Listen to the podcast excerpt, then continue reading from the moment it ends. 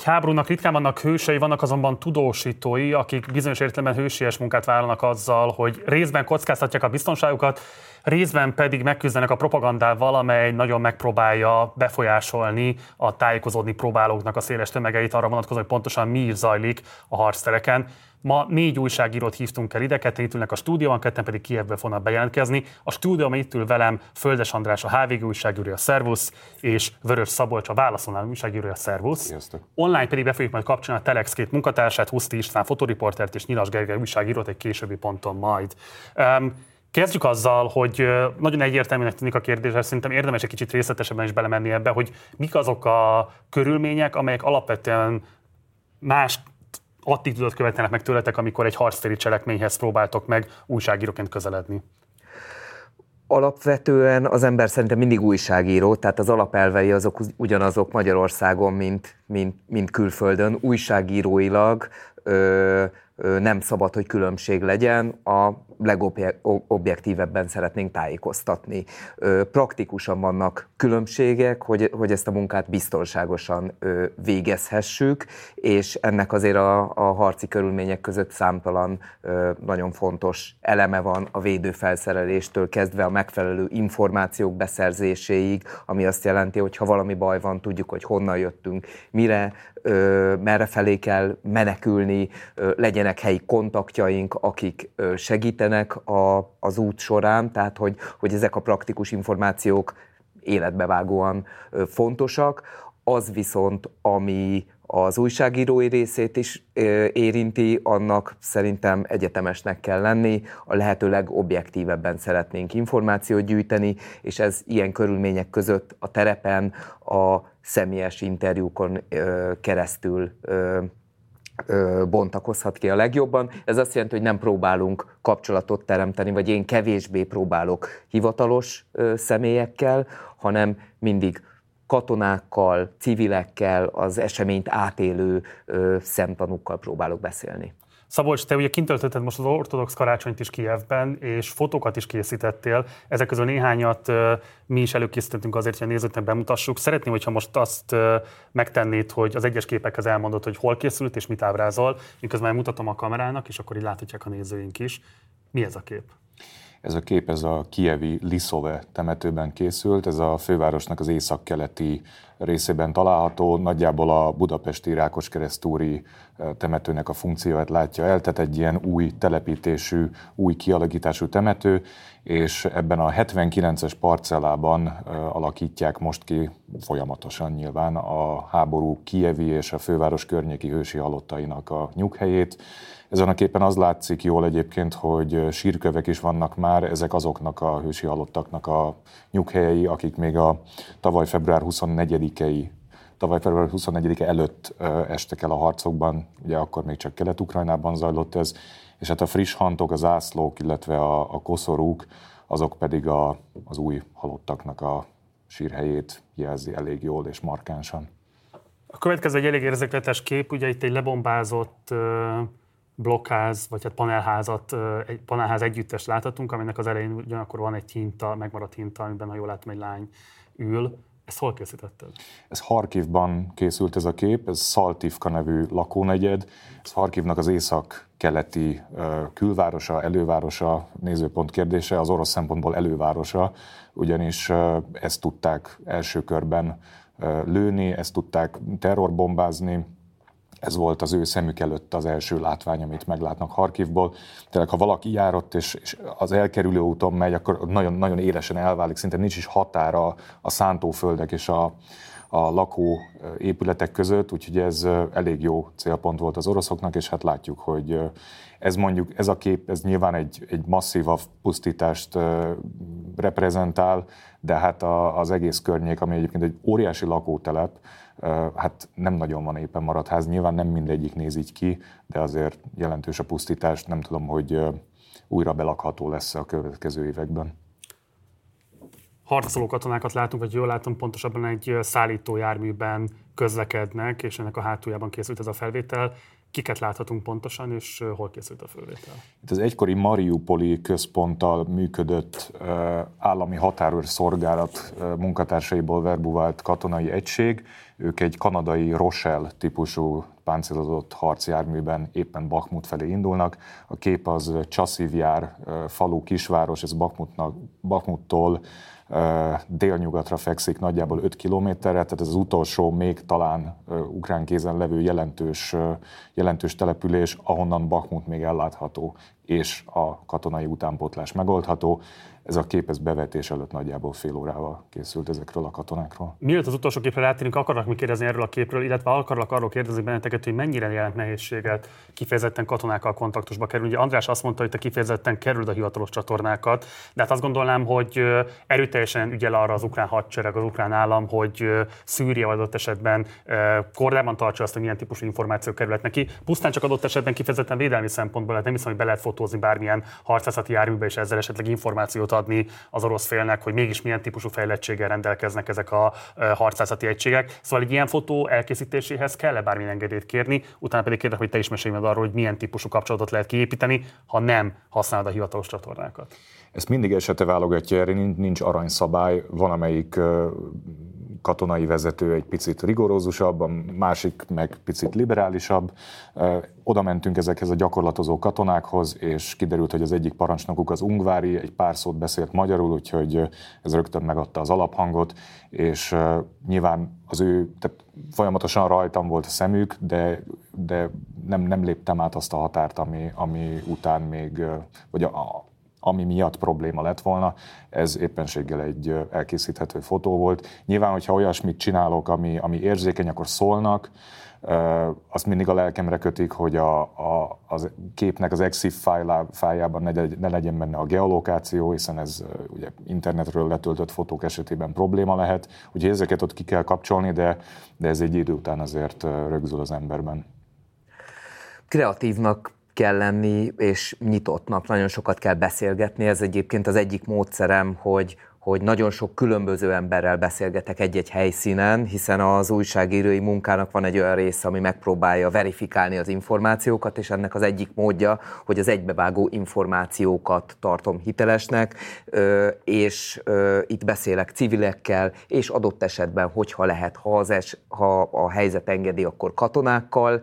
Ez egyébként nagyon nehézkes, tehát hogy, hogy náluk azért ki van adva az, hogy, hogy ne nagyon adjanak információt, de teljesen esetlegesen, mert azért a háború az egy kaotikus szituáció nyilvánvalóan, e, vagy, vagy, vagy szerencsés esetben lehet velük beszélni. Az egyik ilyen szerencsés eset egyébként az volt, amikor igyekeztem egy magyar katonával kapcsolatba kerülni, kaptam is egy telefonszámot, és napokig cseteltünk magyarul, majd mikor találkoztunk, kiderült, hogy ő Google Translate-tel fordította az üzeneteket, nem annyira értettem, hogy akkor miért ennyire pozitív. Vele jutottam el egyébként olyan területekre, amiket előző nap szabadítottak föl. Eljutottunk az orosz határtól 5 kilométerre, ahova még a civileket sem engedték vissza. Tényleg egy ilyen, egy ilyen Tarkovsky filmbe illő, kiürült apokaliptikus tájon jártunk, nagyon izgalmas volt az egész, nagyon sok mindent mesélt el, és nem értettem a, az este végéig, hogy,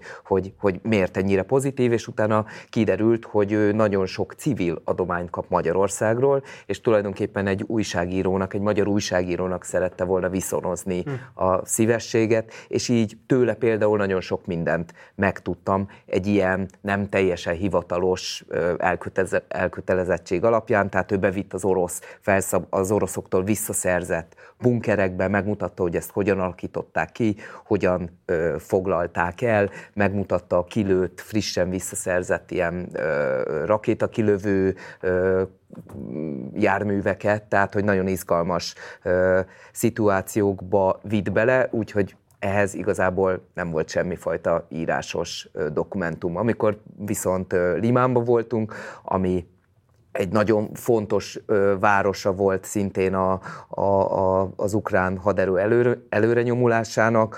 Ott egy ö, hivatalos közeg kísért engem, és lehetett érezni, hogy mindaz, amit elmond, egy nagyon erősen megszűrt és nagyon ö, sok helyről jóváhagyott információ. Nyilvánvalóan az ilyeneket azt, azt így kezeljük. Hamarosan kapcsoljuk Kievben a telexes kollégákat, de először még szeretném, hogyha az utolsó képről is ejtenék néhány szót. Szabolcs, mit látunk ezen a képen?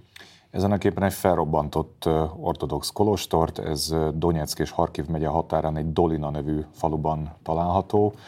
Éppen már hazafelé tartottunk Kiev felé, amikor megláttuk ennek a sziluettjeit, hát azonnal lefékeztünk és hát utólag csaptam a homlokomra, hogy, hogy itt azonnal rá kell lépni a burkolt útra, mert, mert nincs kitéve, hogy az aknamentesített például ez a, ez a mhm. terület. Elszorva voltak orosz katonai egyenruhadarabok, lőszeres ládák, szóval látható, hogy hogy ezt a féle bázisnak használták Harkiv és környékének megszállása alatt az oroszok, és hát úgy tűnik ez volt a búcsú ajándék, hogy maguk után robbantották ezt a templomot. Hamarosan folytatjuk Szabolcsa és Andrással, de most akkor kapcsoljunk ki Kievbe. A Lejviekben Huszti István és Nyilas Gergely már itt vannak velünk a vonalban. Szervusztok, köszöntelek benneteket az adásban. Szervusztok, jó estét. Szervusztok, jó estét, köszöntök. Sziasztok. Kérlek röviden mondjátok el, hogy hol vagytok most pontosan, és hogy mióta vagytok kint, mik a terveitek most a kintartózkodásatok alatt? Most egyelőre kis az első év, hallom magam közben Teljesen nyugodtan folytasd, mi is hallunk. Uh, nem csak mert saját magam közben. Uh, az apu az az, hogy most egy lesz a uh, teljes értelmében az orosz hadsereg Ukrajna egész területére támadott, és igyekszünk ennek az évfordulónak az apropóján megmutatni azt, hogy most, akik az egy évet végigélték, az ország különböző helyzetben lévő városaiban, hogyan, milyen kilátásokkal tekintenek a, a következő hetekre, hónapokra. Most éppen Kievben vagyunk, és a terveink szerint megyünk keletre, Harkivba, Izjumba, Kupjanskba talán, és aztán délre, ahol lehet Bakmut felé, és, és, és aztán vissza Mikolajevon keresztül Odesszán át. Moldovába. Ugye ezek mind olyan területek, amelyeket azért jelentősen érintett különböző módon, de érintett a háború. Mondd István, nyugodtan. Ja, nem, csak... Ugye folyamatosan... Hát, tehát ugyanazt, igen, amit a Gergő, hogy ezt így együtt csináljuk. Engem az érdekel, hogy ezt képileg hogyan tudom ábrázolni, eltelt egy év, milyen változások történtek, hogyan tér vissza, hogyan normalizálódik az élet, azokon a helyeken is, amiket visszafoglaltak, vagy pedig az oroszok ott hagytak ugye a, a, az ukrán emberekkel együtt, akik nem tudtak onnan elmenni, és a mai napig ott élnek. Körülbelül ennyi a, a terv, az mindig változhat, úgyhogy ez, amit a Gergő elmondott, nagyjából ez lesz, de meglátjuk, hogy mit sikerül.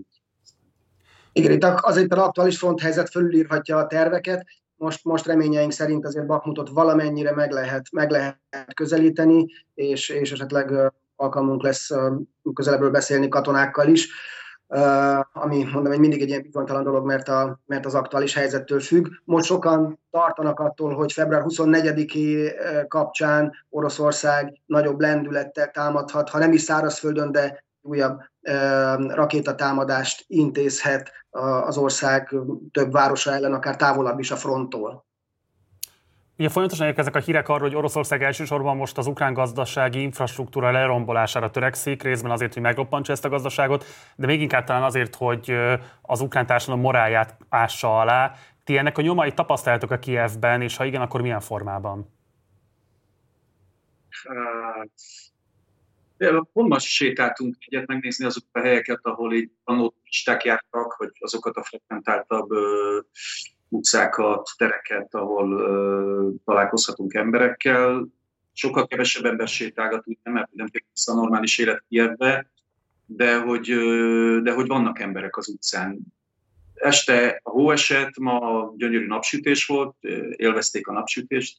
Mondom, az fontos, hogy azért jóval kevesebb ember van az utcán és akikkel beszéltünk, én a hidegre való tekintete vásároltam magamnak egy pulóver, és ott beszél.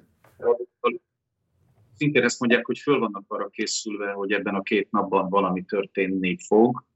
Arra számítanak, hogy az oroszok valamilyen támadást intéznek ellenük. Ebből most eltelt egy nap, tehát 23-a ez az orosz katonai ünnep, maga a hadseregnek az ünnepe alatt nem történt. Itt Kievben egyetlen egyszer szól riadó szirénája az délelőtt volt, de nem tapasztaltunk semmilyen atrocitást, ez egész rossz szó, de a holnap még itt van, és az emberek ezt így kíváncsian, sőt, aggódva nézik.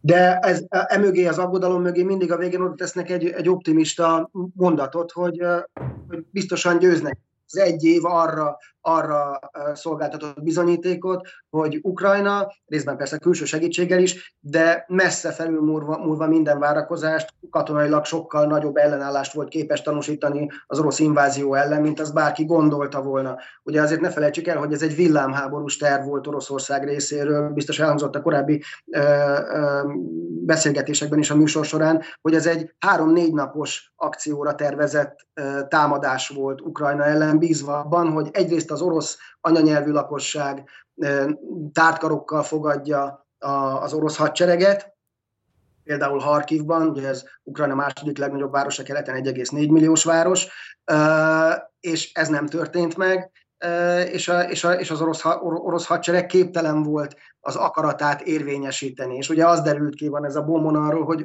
Oroszországról a támadás előtt azt gondoltuk, hogy a világ második legerősebb hadserege az övé, és most ott tartunk, hogy Ukrajnában az övé a második legerősebb hadsereg.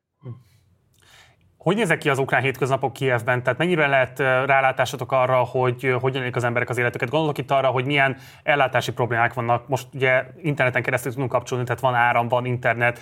Felteszem, hogy a vezetékes ivóvíz is alapvetően eljut minden háztartásba, de akár az élelmiszerellátás tekintetében, akár mondjuk az iskolák üzemeltetése kapcsán, a kórházak fogadnak-e nem háborús sebesülteket, és így tovább. Tehát ezekre vonatkozóan milyen tapasztalataitok, benyomásaitok vannak? Ez az egyik legmeglepőbb dolog, de már a háború érzékenyebb időszakában is igaz volt ez, hogy, hogy mennyire működőképes az ország infrastruktúrája, legyen szó a közlekedésről, vasúti közlekedésről például, vagy akár a sokat bombázott, de mégis működő energiaellátásról.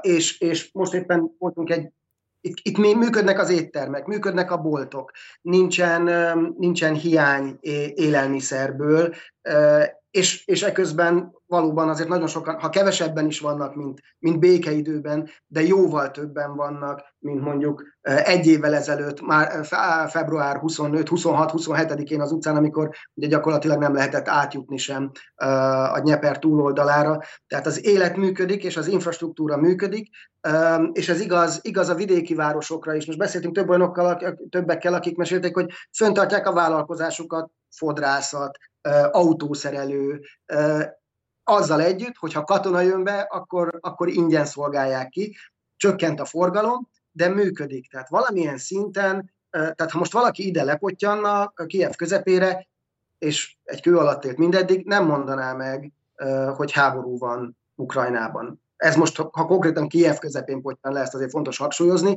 de, de valóban én szerintem rendkívüli élet képességről tesz tanúbizonyságot a, a város is, és az ország nagy része is. Nincsen üzemanyagellátási probléma, sőt hozzáteszem nem is volt már nagyon régóta korlátozás sem. Akkor, amikor Magyarországon az ársapka miatt még volt benzin hozzáférési korlátozás, ugyanez Ukrajnában nem. És, és szabadon, könnyen, korlátozás nélkül hozzáférhető is volt az üzemanyag. Ezt mi magunk tapasztaltuk, ahogy utaztunk messze, sok ezer kilométert keletre, aztán délre, mindenütt volt üzemanyag. E, és, és, és ez most, most még inkább igaz, hogy a civil élet az, az nem akar azt mondani kivirágzott, de, de meglepően élénk. Hát az itt lévők, igen, de hát azért azt tart, tehát, hogy nincsenek annyian, mint a normális világban, tehát hogy azért a nagy, az emberek nagy része elmenekült. Ezzel együtt igen, igaz az, hogy... Sokan akkor... jönnek hazafelé, de, de hogy most valakivel beszélgettünk albérlet albérletet keresve, ő azt mondta, hogy tehát sokkal könnyebb albérletet találni olcsóbban, mint, mint egy időben. Tehát, hogy egy város, tehát mindegyik város, ahol voltunk, képes volt föntartani, Harkivban csak 450 ember, egy millió ember menekült el, de akkor is megmaradtak azok a szolgáltatások, amikkel az ott lévő embereket a város védik, és tisztán tartják.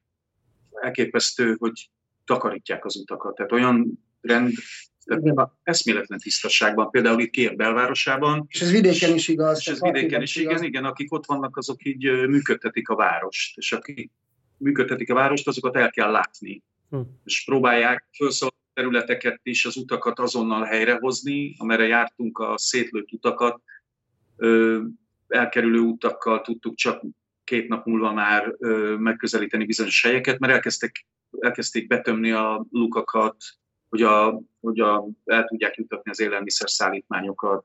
A, tehát, hogy vissza tudják kapcsolni az ország vérkeringését, akkor nevezik inkább így. És nem csak a létfontosságú infrastruktúráról van szó, most például, ahogy volt időnk sétálni a városban, van egy, egy kilátó, egy gyaloghíd, amiről volt is felvétel még tavaly, amikor azt egy térfigyelőkamerán lehetett látni, ott állt egy ember, szerencsésen megúszta ugyan, de egy lövedék csapódott oda be, talán egy aknavetőből, nem tudom pontosan, nem semmisítette meg egészen, de azért súlyos károkat szenvedett.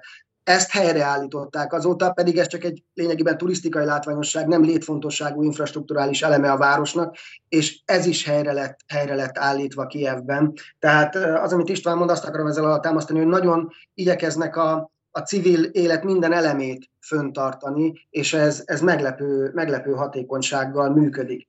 De amikor beszélgetünk ilyenkor, akkor persze hozzáteszik, hogy na de nagyon fontos a nyugati fegyversegítség, a humanitárius segítség mindahhoz, hogy a védelmi képességünket fenntartsuk, és hogy a hátországunkat minden nagyobb területen ilyen működőképes helyzetben tarthassuk. Egy gyors záró kérdés, még meddig maradtok kint Ukrajnában, és mikor állítjuk az első anyagokat tőletek a Telexen? Ez, ez mindig kevésbé határozható, meg a tervek szerint egy kettő-három hét. Három hét inkább. Attól függ, hogy milyen, milyen ritmussal tudunk menni. Most érezzük, hogy egy kicsit zártabbá vált a rendszer, ugye ettől, a, ettől az aggodalomtól, hogy 23-a, 24-én történhet bármi dolog, sokkal nehezebben tudunk most kommunikálni bizonyos dolgokról. Abban bízunk, hogy ez, ez mondjuk 25-től, vagy hogyha nem történik nagyobb, tehát hogy az oroszok lépnek valamilyen erőt, titoktatás véget valamivel, akkor könnyebben tudunk majd kommunikálni azokkal a azokkal a, emberekkel, akiknek a, a révén bejuthatunk olyan területekre, amit szeretnénk megnézni vagy megmutatni. Két-három hét kb. Nagyon nagy ország, sokat kell utaznunk. Tehát, hogy Harkiv például 1700 km kievezett. És holnap, holnap megjelenik az első, de az még, az még, az még inkább egy, egy, egy, egy körkép arról, hogy, hogy hogyan élték meg az elmúlt évet az, az itt élők, és hát aztán utána reméljük, hogy naponta, két naponta sikerül érdemi beszámolókat hoznunk az ország legkülönbözőbb pontjairól. Nyilas Gergely Huszti István, nagyon szépen köszönöm, hogy bekapcsolódtatok az adásba. Jó munkát nektek, vigyázzatok magatokra, várunk titeket haza, sziasztok! Köszönjük, sziasztok!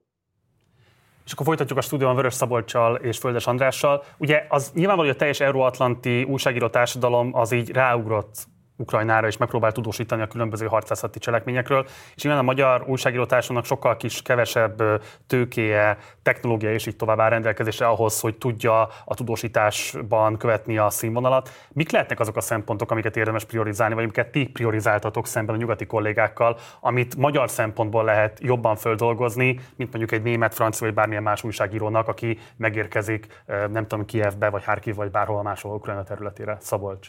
Én most januárban, amikor a Donbassban voltam, én nem tapasztaltam azt, hogy ez, ez élesen szétválna a Tényleg? magyar és külföldiek között.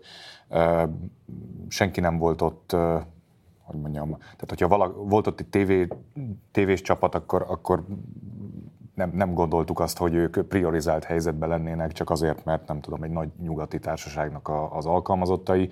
Ott abban a helyzetben mindenki fel kell, hogy találja magát, és ez, ez részben csak pénz és erőforrás kérdése. Tehát, hogyha ha már ott vagy, akkor, akkor csinálni kell, amit, amit lehet, és nyilván ott dől el az, hogy, hogy, hogy ki meddig mehet el, hogy meddig tudunk lemaradni. Ugye itt talán érdemes behozni a fixernek a fogalmát, ez egy helyi ember, aki az újságírót segíti ebben a véges időben, amit, amit ott lentölt a fronton, hogy ne kelljen ott a nulláról felépíteni a, a kapcsolatait, ne kelljen a nulláról a, a katonai kontaktokat megszerezni, hiszen ez hetek, hónapok is, hónapok kérdése is lehet, ha, ha ezt ott a nulláról kezded el.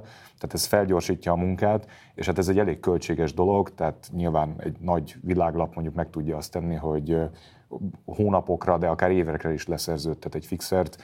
Én ezt, én ezt mondjuk pár napra tudtam finanszírozni, de hát ezzel együtt nem panaszkodom. A tudósítás vagy a riportírás során én igyekeztem azt megírni, ami a szemem előtt van, és, és nem arra vágyni, hogy mit lehetett volna még, hanem egyébként jó sok mindent láttam, és azt próbáltam egy nagy riportban viszonylag rendszerezetten az olvasók elé tárni.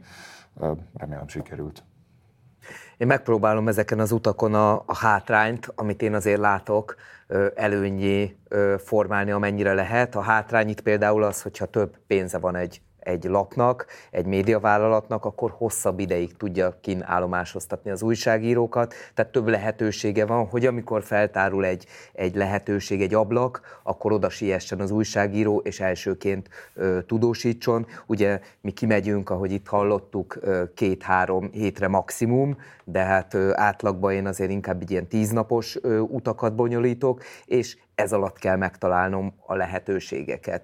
Hogyan lehet ezt, ezt a hátrányt az előnyünkre formálni, úgy, hogy nekem nincs pénzem arra, hogy nagy autókat béreljek, hogy egy nagy stábbal utazzam, viszont emiatt sokkal közelebb vagyok a mhm. helyi emberekhez. És ez nagyon sokszor bebizonyosodott, hogy ez plusz információkhoz juttathat. Ez nyilvánvalóan nagyon sok kényelmetlenséggel jár az út során, de például az, hogy éjszaka kim vagyunk a városban, nekünk már nem volt pénzünk szállodára, mert az több száz dollár, elfogytak viszont a, a magánszállások, és egy, egy utcán kószáló férfi mondja, hogy hát a lánya lakásába bemehetünk, és akkor ott, akik elmenekültek Lengyelországba, és akkor ott ö, meghúzhatjuk magunkat arra az éjszakára, majd elkezdünk ezzel az emberrel beszélgetni, és feltárul az ő élete, és az ő meglátása, és az ő megélése a háborúról.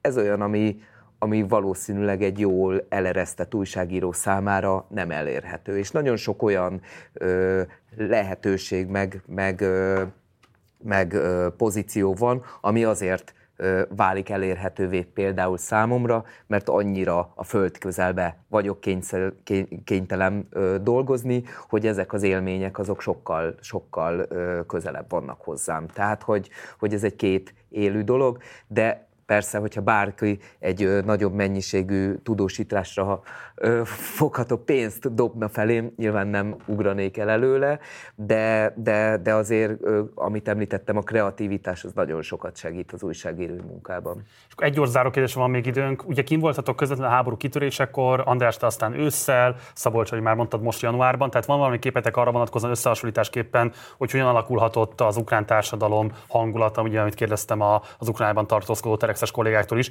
Erre vonatkozóan mi volt a legélesebb benyomásotok, András? ami elhangzott a normalitáshoz való ragaszkodás. Tehát ott voltam, ö, amikor ez az őrület megkezdődött Kijevben, és láttam, hogy összeomlott a szemünk előtt a város, tehát az infrastruktúra leállt, meg, megálltak a metrók, bezártak a boltok, mi úgy érkeztünk még meg a támadás napján, hogy nyitva voltak a boltok, a másnap már, már ö, ö, szinte nem jutottunk ö, élelemhez, a harmadik, negyedik nap a város egyik végéből a másikba nem tudtunk eljutni. Minden. Tehát, hogy tényleg egy, egy apokaliptikus ö, szituációt láttunk, és a háború nem lett könnyebb, a szituáció nem lett ö, ö, lazább, de az emberek valahogy megtalálták a módját, hogy hogy, hogy éljenek, hogy eljussanak a termékek a boltba, hogy, ez, hogy a gyerekek iskolába járjanak, hogy így úgy, de folytassák az életüket. Nekem ez egy, egy, egy nagyon izgalmas ö, tapasztalat volt. Ez nem tudom, hogy ukrán, vagy egy, egy általános ilyen emberi ö, attitűd, de például amikor Limánban voltam, és konkrétan ott láttam, hogy az emberek jönnek elő a az óvóhelyekről, tehát hogy annyira korán voltam, akkor ott azt láttam, hogy, hogy megindul az az élet, az a normalitásnak, a, a buborékjainak a kialakítása, ami egészen ö, ilyen, ilyen, ilyen szélsőségesen optimista hangulatba tudja ö, ö, belerángatni a tudósítót is. Szabolcs? Ezt megerősítve, és az hozzátéve, hogy én, én nem tudok elégszer rácsodálkozni a, az ukrán társadalomnak a, az ellenálló képességén, a túlélési ösztönein, az ehhez, az ehhez mindig szükséges kreativitáson, és tényleg ezen a, a, a kitartáson, ami most őket holnap már egy éve átsegítik ezeken a, ezeken a nehézségeken. Nagyon érdekes volt, mikor Bakmutnak a kellős közepén voltam, január közepén, hogy volt egy ilyen melegedő, egy ilyen humanitárius pont, ahol zúgtak körülöttünk a, a, a, az ágyú lövedékek, meg süvítettek a kolyók, és, és mi ott bent az emberekkel teázgattunk, és kávézgattunk, és beszélgettünk arról, hogy egyébként talán most már el fog jönni egy jobb jövő. Ők legalábbis ebben bíztak ott, és ez, ez egy ostromolt város kellős közepén azért elég szürreális, de szép élmény is volt. Vörös Szabolcs, Válasz Online, Földes András, HVG. Nagyon szépen köszönöm, hogy itt voltatok velünk, és elmondtátok mindezt a nézőinknek, gyertek majd máskor is. Szívesen. Köszönjük.